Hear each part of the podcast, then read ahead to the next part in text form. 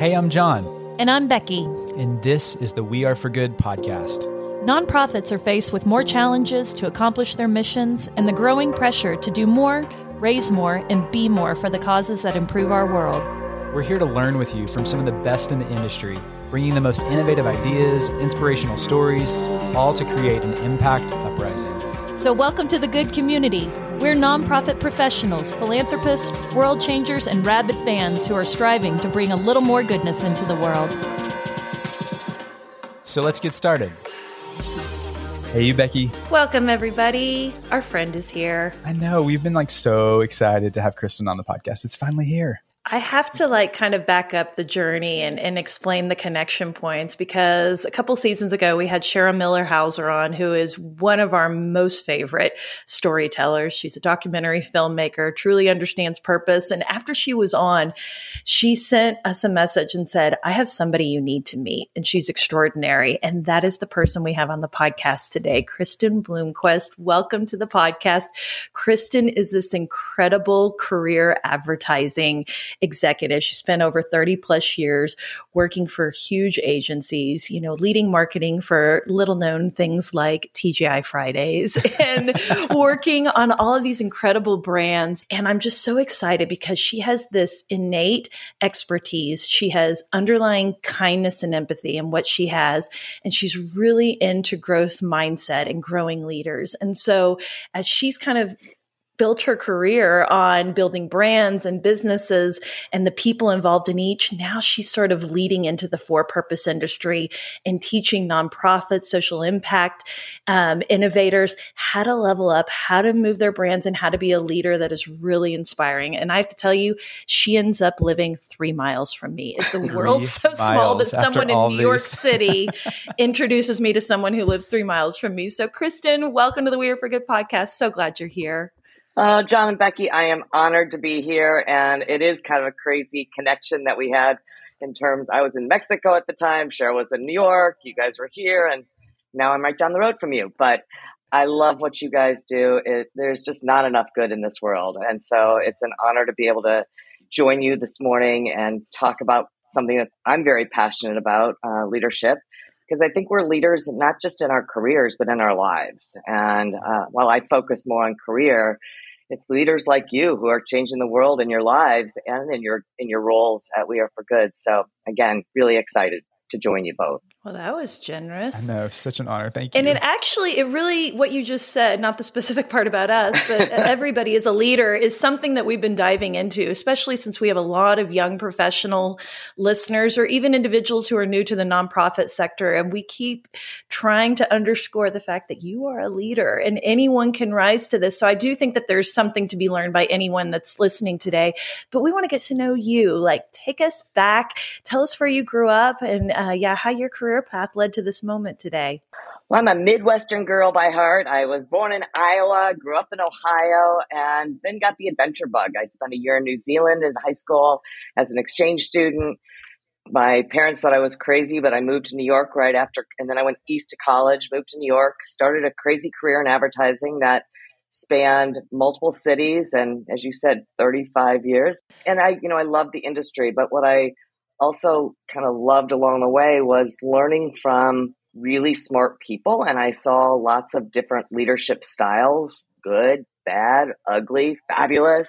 And uh, it became kind of a passion of mine to differentiate between what makes for, you know, somebody who can inspire a team and who can build uh, up others. And ultimately, as I, I, trained as a coach, and ultimately, as you said, um, five years ago, my another adventure. My husband and I decided to move to Cabo San Lucas, Mexico, and there weren't really many advertising agencies in Cabo. Not a whole lot. So I decided, you know, it's time. I wanted to start my passion business, Bloom Mentoring. And I focus really on helping people be their best in their lives and in their careers. And that obviously opens the door to leadership. So I work with people on mainly the softer skills. They know their jobs. They know, you know, the technical functional aspects of what to do on a day to day basis, the projects they have to manage. But often, and, and, it's funny, your guest on a recent podcast, Mark Pittman said this. He said, you know, le- young managers don't often get trained. They get promoted because they were really good at their job, but then all of a sudden they're moved into this role of having to um, help others and lead others and manage people, and they don't know what they're doing. So whether it's a young professional or a seasoned leader, I really focus on some of those softer skills that are often referred to as emotional intelligence, but communication and empathy and optimism and gratitude and really understanding how to use your own emotions and understand the emotions of others to help you make a better, more impactful kind of connection and impact in the world and with your with your people. So I love what I do. I'm very blessed to be able to have transitioned from one space into a new space and um, work with people all over the country. Well, you can see why we're kindred spirits. For listeners that listen to the podcast, there's so much like mindedness here. And I couldn't help but think as you're telling your story, like I felt like that leader. You know, I was a yeah. kind of the overachiever type personality and got promoted because of those skills, but not promoted because I was a good manager of other people. And I think you have that awakening and realization I think this is a bar- barrier that sometimes the only way to move up in a smaller shop is to start managing more people. And that wasn't necessarily the skill I was great at, um, but it led to those opportunities. So, okay, I love that you love mentoring. I want you to mentor us in this conversation. like, let's talk Send about. Send us the bill later. Yeah. let's think about this like for those that are listening that are feeling themselves in that place. Maybe they are coming into a new role or they're expanded leadership can we talk about just some good grounded advice of what do you do in becoming a new manager? If it's your first role, or maybe not your first role, but you're relatively new to this idea of being a manager, um, you know, somebody might report into you, or you might have a team reporting into you. The first thing I'm going to say is to step back and kind of help you reframe it. You do more than managing someone. You manage projects mm. with people. I want you to think about your role in a broader light leadership is a privilege. Leadership is an honor. Mm. It's not about just getting a new title. And as Simon Sinek has said, and I love this quote, leadership is not just about being in charge. It's about taking care of the people in your charge and helping them to be their best, helping them grow by providing a challenging but also supportive environment. So my first tip to somebody who's just gotten promoted, has manager in their title is to say, you know what? I'm more than a manager. I'm a leader. And that's an honor and a privilege. Another tip is, that people kind of don't tell you is it can be hard to manage people. It's a lot easier doing the work than it is to helping people grow. And a lot of times I hear from young managers, I don't like to delegate. I feel guilty putting more work on someone else's plate, or I know I could do it faster and better. yeah. We're all raising, our, our hands. hands. at this yep. point. Yep. and, you know, with that attitude, you're doing yourself, but also these new reports into you a disservice. You're missing an opportunity to teach them and to help them grow. A third tip, you know, for new managers is take the time to get to know your people they're not just workers they're humans mm. and they yes. you know we've gone through a really tough last 22 months where work and lives are blurred you may not be going into an office your office might be the desk down the hall or your bedroom and people are some people are really isolated some people are just really overwhelmed so even as a young manager and you've got somebody reporting into you they may be feeling that way and they need to know you care about them as people and as humans. Check in on their lives. Ask them, what can I be doing more of or less of to support you? What's going on with your family? And last tip is the power of a thank you. Have you ever, somebody just ever thrown out thank you out of the blue to you and you're like, wow, that really felt good? Well, it can be huge in helping somebody else grow to realize that they're appreciated. Um, and my favorite story about the power of a unique thank you is you know, and I don't know her personally, but I do a lot of studying. Indra Nooyi, who used to be the CEO at PepsiCo, used to write 400 letters a year to thank not her employees. She sent those letters to their parents because she recognized the oh insight, or she had the insight that no matter how old you are, you still want to make your parents feel proud.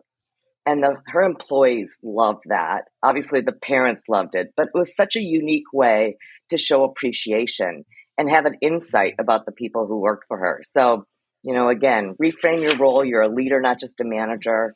take the time to give people uh, the opportunity to learn and grow check in with them. They're humans. And don't forget to show appreciation. Those are some things that no one told me when I was a new manager. And I wish I would have known much earlier in my career. I think the thing that I love so much about what you just said is it almost seems like common sense, these things that you're bringing up.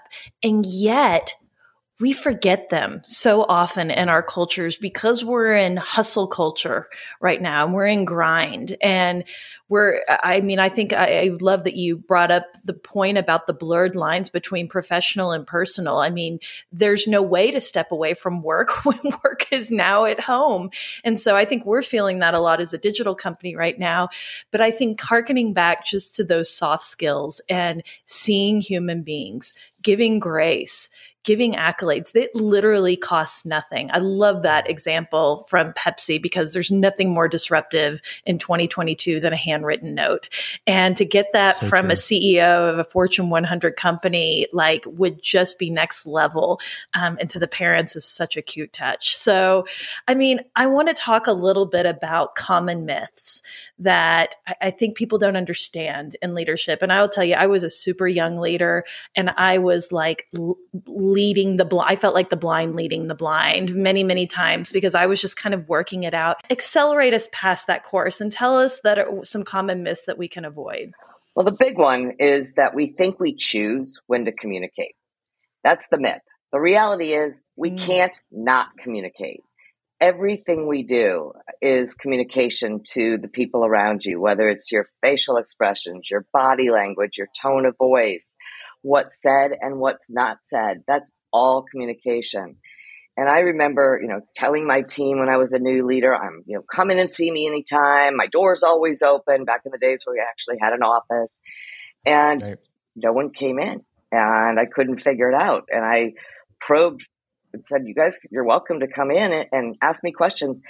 They, the input I got was, you're always kind of hunched over your computer or on the phone and you look so intense. We don't want to interrupt you. and it was like, I didn't realize the power of my body language and the fact that I was shutting people down before they even stepped through the door.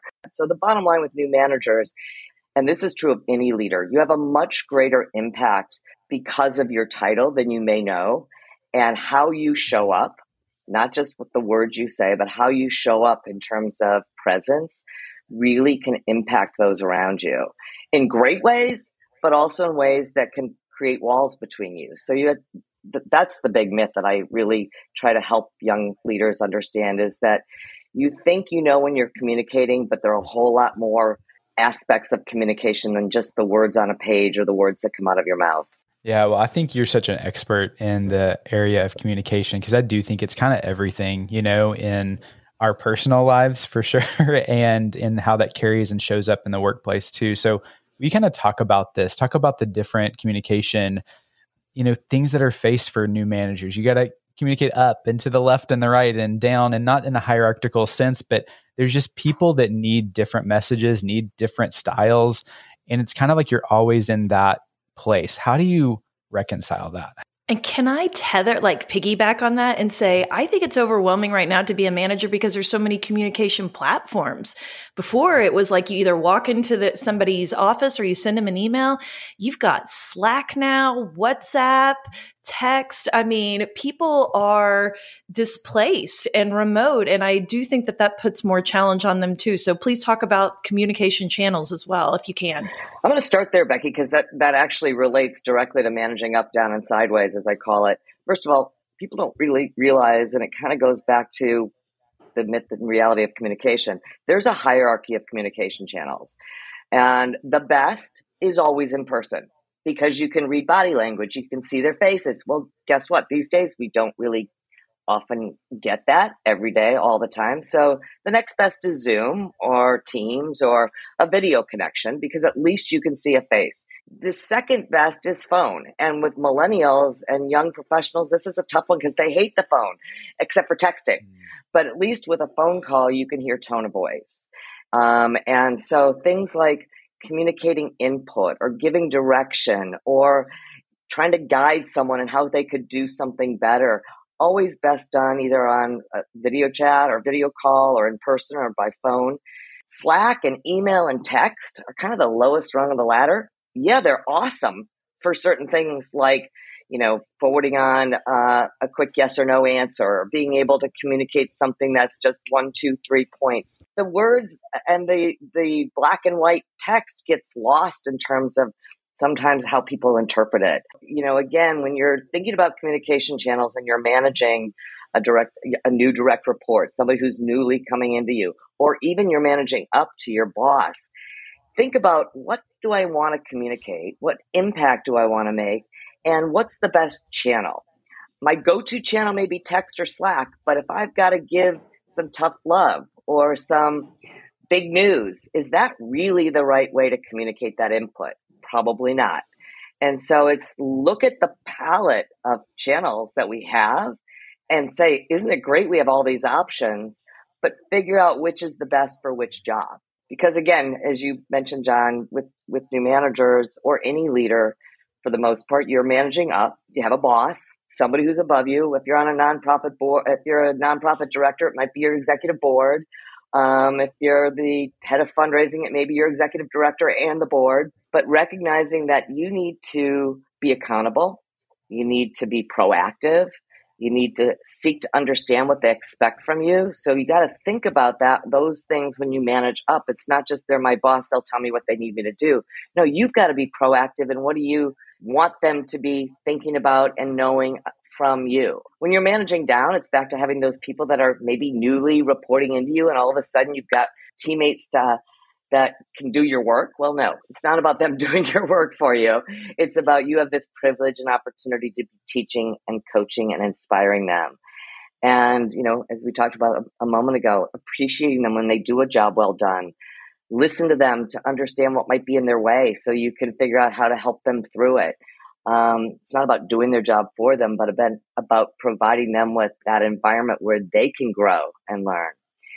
And one that's often lost is the power of managing sideways. Most people in big companies work on teams and they need other people to be able to be effective in their own roles. And they need those peers to want to work with them and, you know, how do you do that? Well, the foundation of any great team is trust. And the yeah. trust is such an important thing to build, whether it's managing up, down, or sideways. But on a team, you know, the, the starting point for building trust is doing what you say you're going to do. You know, be accountable to your words by following up with them on actions.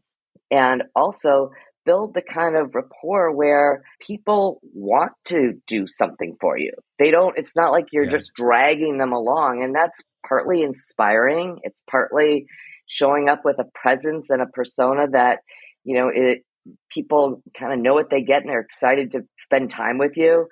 Um, you know, I talk with people a lot about what I call the three P's. The three P's for, and this is for a senior leader or a new leader your performance, your passion, and your persona.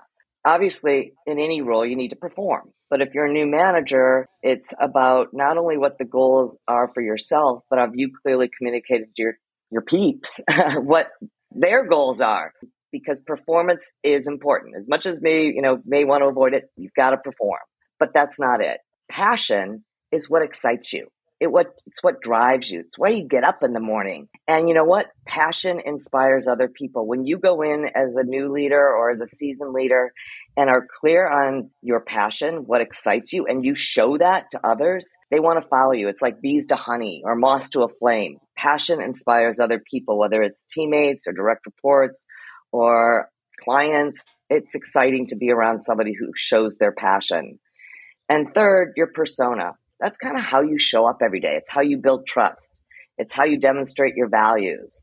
One of the key qualities of emotional intelligence is self regulation. It's your ability to manage your own emotions. You don't want to be the Dr. Jekyll, Mr. Hyde leader. That one day you show up and you're in a great mood and you're happy, and then the next day you're like yelling at everybody. They don't. People don't know what they're going to get, and that really is a key thing that can diminish trust versus build trust. So if you think about What's my performance goals and what are those of my team? What's my passion? Get clear on that. Get excited about it and don't be afraid to show it. And then be intentional about how you show up be conscious about what it is that you want to and how you want to impact those around you. And that level of consciousness kind of elevates you from being just a manager to starting to step into leader shoes. Hey, friends, this episode is presented by Virtuous, and they just happen to be one of our favorite companies. Let me tell you why. You know, we believe everyone matters, and we've witnessed the greatest philanthropic movements happen when you see and activate donors at every level. And here's the thing Virtuous created a fundraising platform to help you do just that. It's much more than a nonprofit CRM. Virtuous is committed to helping charities reimagine generosity through responsive fundraising, which is simply putting the donor at the center of fundraising, growing giving through personalized donor journeys, and by helping you respond to the needs of every individual. We love it because this approach builds trust and loyalty through personalized engagement. Sound like Virtuous may be a fit for your organization? Learn more today at virtuous.org or follow the link in our show notes. Hey, friends. After meeting some of the most visionary leaders and world changers in the nonprofit sector today, we realize they all have one thing in common. They invest in themselves and their teams so they can stay relevant to what's working now to succeed and scale their missions. You know us, we believe education's for all, and that's when we created We Are for Good Pro. Pro is reimagining nonprofit professional development, giving you access to incredible live coaching events with some of the best thought leaders like Kishshana Palmer, Lynne Wester, and more. Imagine being able to work through your challenges in real time. That's the power of Pro. Every week, we host a new workshop giving you the playbook and tools to take immediate action, build your confidence, and grow your impact. Be the pro and get started today with a 14-day free trial. Head over to weareforgoodpro.com slash free. Okay, let's get back to this amazing conversation. The thing I like a, so much about what you're saying, Kristen, and why I think it's so evolved is that the human being is always at the center of every single decision, not the product, not the KPI, not the success, not the mission. It's like we're all working for the mission. But if we can put incredible value behind the human being and what they're bringing to the table and how we can all tether together, it makes such a safer environment. It makes for a place where you feel valued, that you can be invested in. I also think that when you have that level of trust, you share more, you ask for more, which is what we want. We want people asking for professional development. We want them asking, how can we innovate what we're doing? How can we use a new tool? How can we try something differently? And so all of what you're saying right now is going to build a healthier, healthier culture. It's going to build a healthier team.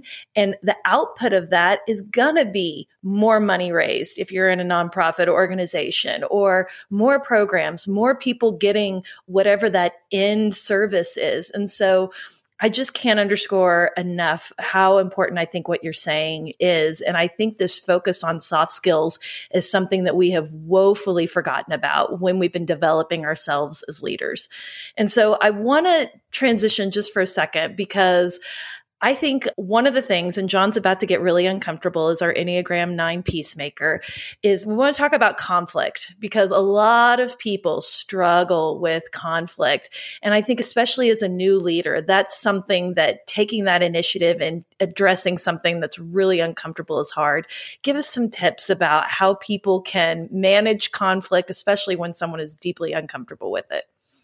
That's a great question, Becky, and it's uh, definitely one that I wished I'd learned how to do or feel comfortable with way, way earlier. You know, the first thing is when we frame something as tough or difficult, we're going to go into it with that attitude. But as a leader, if you frame it as, I'm having this conversation because I care about you as a human and I want to help you grow, and it may be tough for you to hear some of this input, but it's all in the spirit of wanting to help you be your best. It makes that conversation take on a different dynamic. It's it comes out of a place from the heart.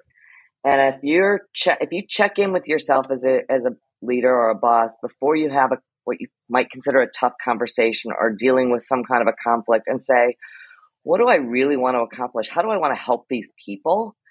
Then you're going to come at it with that frame of reference and that mindset. The biggest thing also is don't avoid conflict. The more you let it kind of sit yeah. out there, the more it's going to fester. So the soon as soon as you see or when you see something start to bubble up, whether it's conflict between two of your or three of your team members, or you've got a performance issue situation or an accountability issue. It's about saying, all right, this needs to be dealt with, and I'm going to deal with it with passion and with heart. Um, but I'm also not going to jump to conclusions because I need to seek to understand what's going on. I may be seeing it, and in fact, I'm seeing it from the outside looking in right now. This conflict is starting with an individual or other individuals. So let's all get together and sit down. Let's talk about what's happening, what's going on, who's involved. Let's ideally even try to name the conflict. Can we actually put a name to it and call it something so that we can package it in a way that we know what we're dealing with? And then ideally, we start to get some back and forth dialogue going. That's not just defensiveness. And you start to be able to look at how people might be hurting or might be feeling insecure or might have been felt judged. And you could start to work through those emotions. And ultimately, what you want to do is create an action plan of how are we going to walk out of here going forward to move through this together. Those aren't generally one and done conversations either. When you're working through conflict with whether it's a team or an individual or a client or a donor, you you want to follow up. It's not just like, all right, had the conversation, gave the input, I'm done. Again, you get to step into being a coach and kind of help coach them through to move to the other side of that conflict. So I guess bottom line, come at it with heart and caring from a mindset of how can I help these individuals move through this, help myself, help them. Two, don't avoid it. And three, don't look at it as just a one and done how do you continue to coach these people through it going forward, not just by having a single conversation? Everything you said there was just so brilliant. And I got to brag on Becky. Her posturing of seeking to understand, making sure, coming at it from the angle of like, hey, you know, something feels off on this. So let's talk about it and just owning it. And it does just like disarm you. If more people managed like that from this idea of seeking to understand, coming in, not just you know, guns blazing that something's off, but truly just trying to be empathetic in that approach. I think that we wouldn't fear, at least as an Enneagram 9, I wouldn't fear that conflict. I love that approach. I love that you thread that through how you coach people. I think it is incredibly brilliant and honestly the only way to do it in today's world.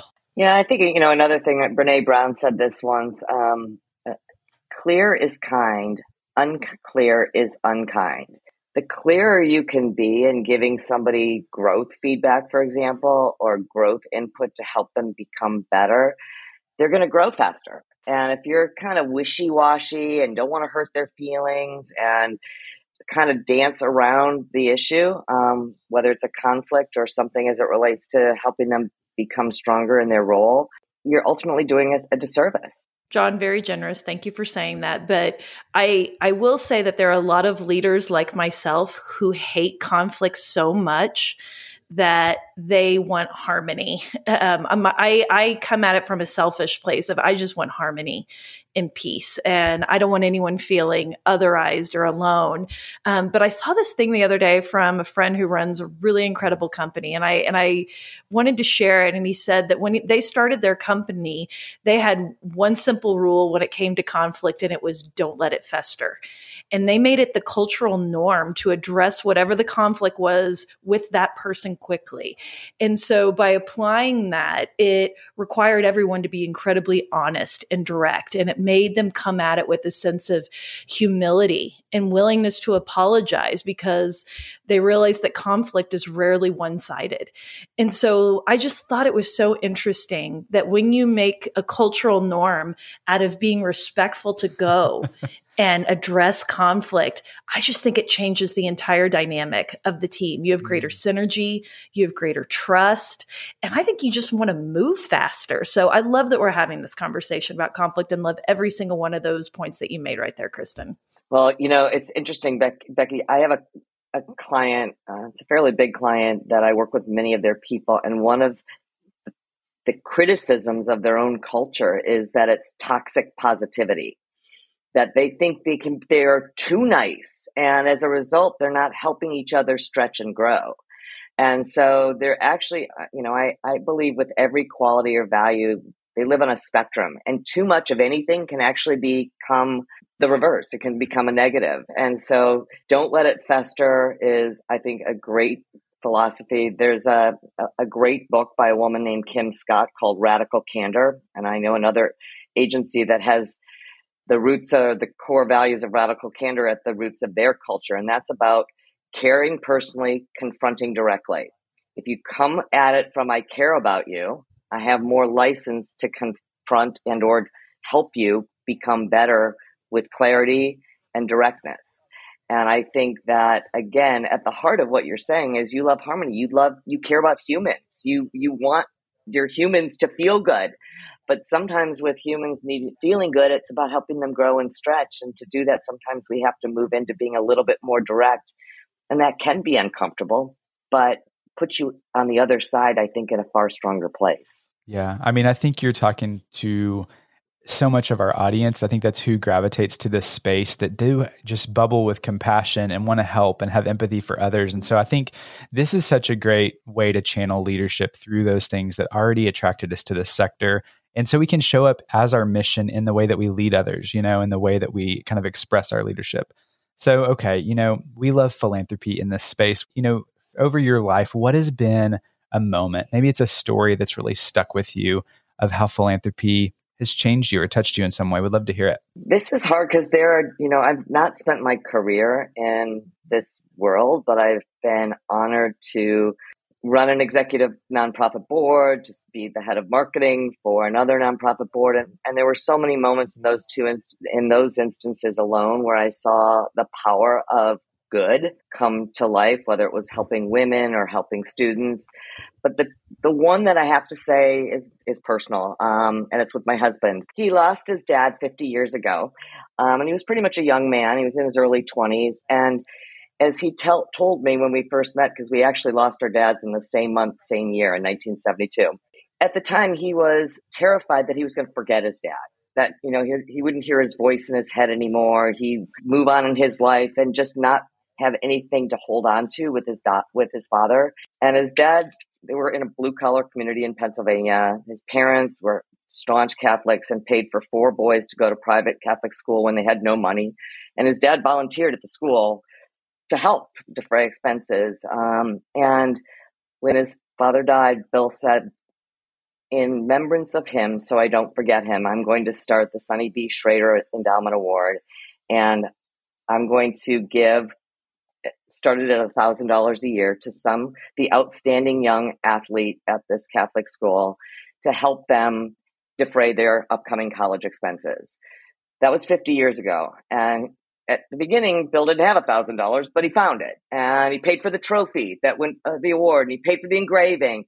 Now, still going strong. It's turning into a bigger deal as it celebrates its 50th year next year. And I just, uh, touched my heart when I heard how he, per, on a personal level, wanted to give back in honor of someone that he loved. And I think the bottom line of philanthropy is finding something that you're vested in personally, whether it's a passion or a cause or a group of people. And it makes it easy when you find that passion to want to give to it and um, to want to get involved, whether it's time or money.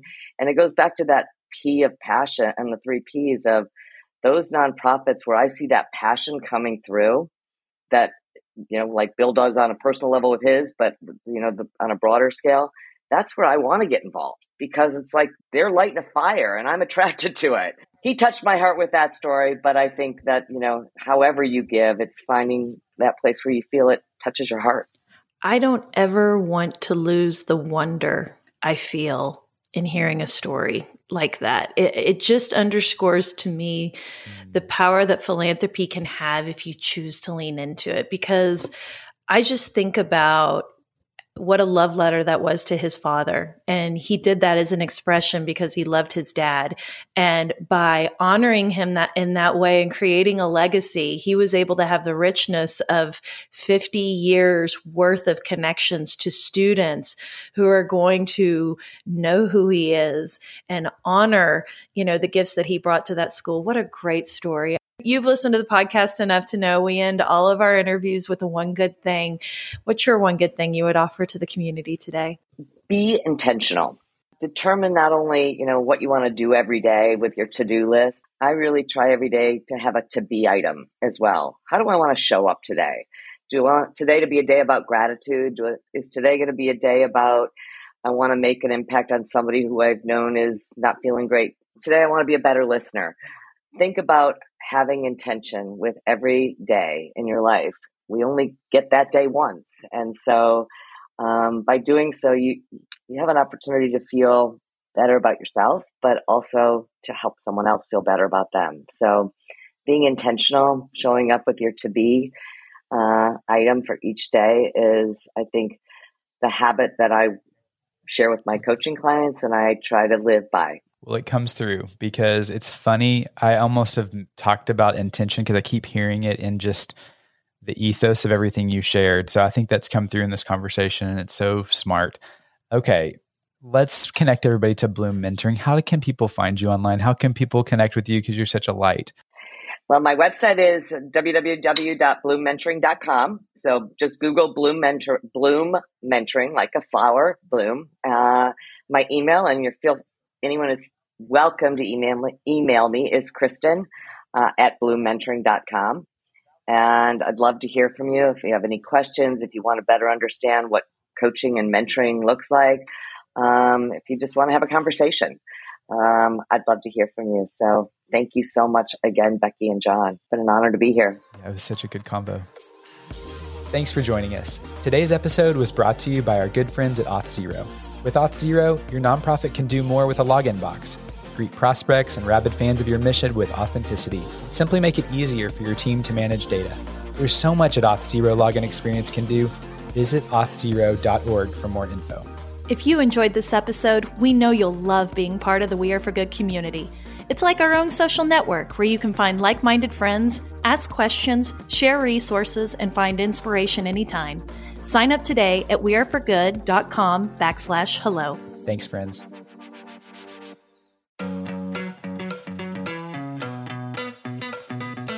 Rabid fans have always powered the We Are for Good podcast, but now Rabid fans can get even more goodness and access by joining Good Friends. It's our listener support community for the We Are for Good podcast.